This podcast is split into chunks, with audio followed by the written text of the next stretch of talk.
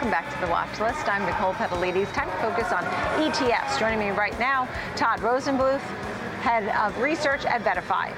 So good to see you, Todd. Thanks for being with us. So ETFs, the low volatility ETFs, outperformed. How did they outperform? Can this continue? Well, we think it can. So, ETF own stocks of companies that have been less risky over a period of time, either the last three months, last six months, last year.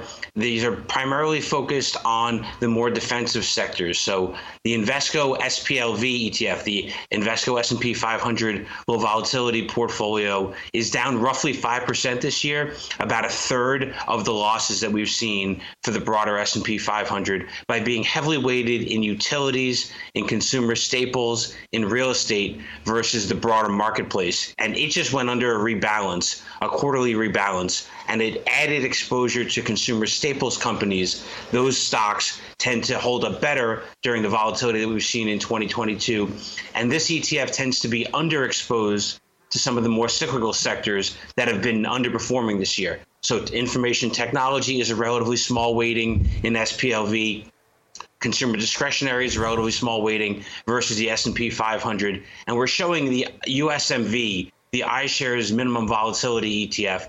Now, it is a, a compare, a competitor of the SPLV product from Invesco, constructed differently, but it also is held up relatively well versus the broader marketplace. A bit more sector neutral than SPLV, but it's important to look inside the portfolio. Mm-hmm. Uh, and that re- reweighting is really key, right? Um, tell us again, explain what you said. You said they added more in the consumer area, right? Tell me a little bit about what they may have gotten rid of and what they added more of. Right. So SPLV rebalances on a quarterly basis. The most recent rebalance took place in the middle of November.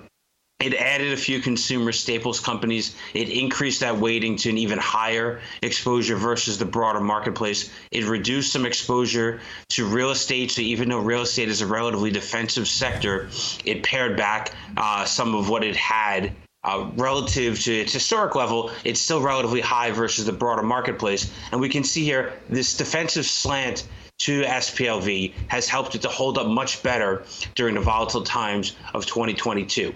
USMV, the iShares product, is set to rebalance at the end of the market close today. It happens every six months. It happens uh, at the end of November and at the end of May. But what's interesting about it is this ETF, USMV, is sector neutral or more sector neutral. It has constraints. So it probably has more exposure to information technology going forward than SPLV because it needs to have broad market exposure and tends to have less exposure to the more defensive sectors like utilities, like real estate, uh, but more exposure than the broader S&P 500, but less than you'd have from its peers. So important to look inside these two very popular low volatility ETFs that combined SPLV and USMV have gathered about $5 billion of net inflows in 2022. So really popular trend, one we think is going to continue.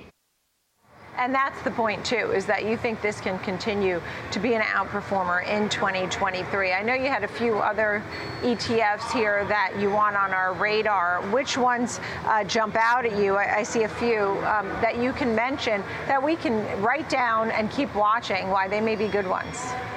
That's true. So we've seen strong interest in these covered call strategies. These are equity income oriented products. You get exposure to the equity market, but with a covered call on top of it. So JEPI, J E P I, is one of the ones we're putting on the screen. The other one is XYLD from Global X. JEPI is actively managed so it's looking for lower risk companies and then adding on an income component, whereas the Global X S&P 500 covered call ETF XYLD is owning the whole S&P 500 uh, as opposed to sorting through those individual companies. Uh, and then adding an income component as well. These covered call strategies have gained significant traction with advisors at VettaFi. We're hearing from those advisors that are more interested in an equity income component as opposed to just having exposure to traditional corporate bonds and getting that income component but being the corporate bond ETF is more at risk given the Fed's activity than a covered call strategy. And we think advisors are likely to continue to gravitate towards these products as we head into 2023 great to see you. And we'll have you on in 2023. We'll, we'll circle back and check these out and update at that time. Todd Rosenbluth, thank you. VettaFi. Thank you. Nice to see you. Thank you.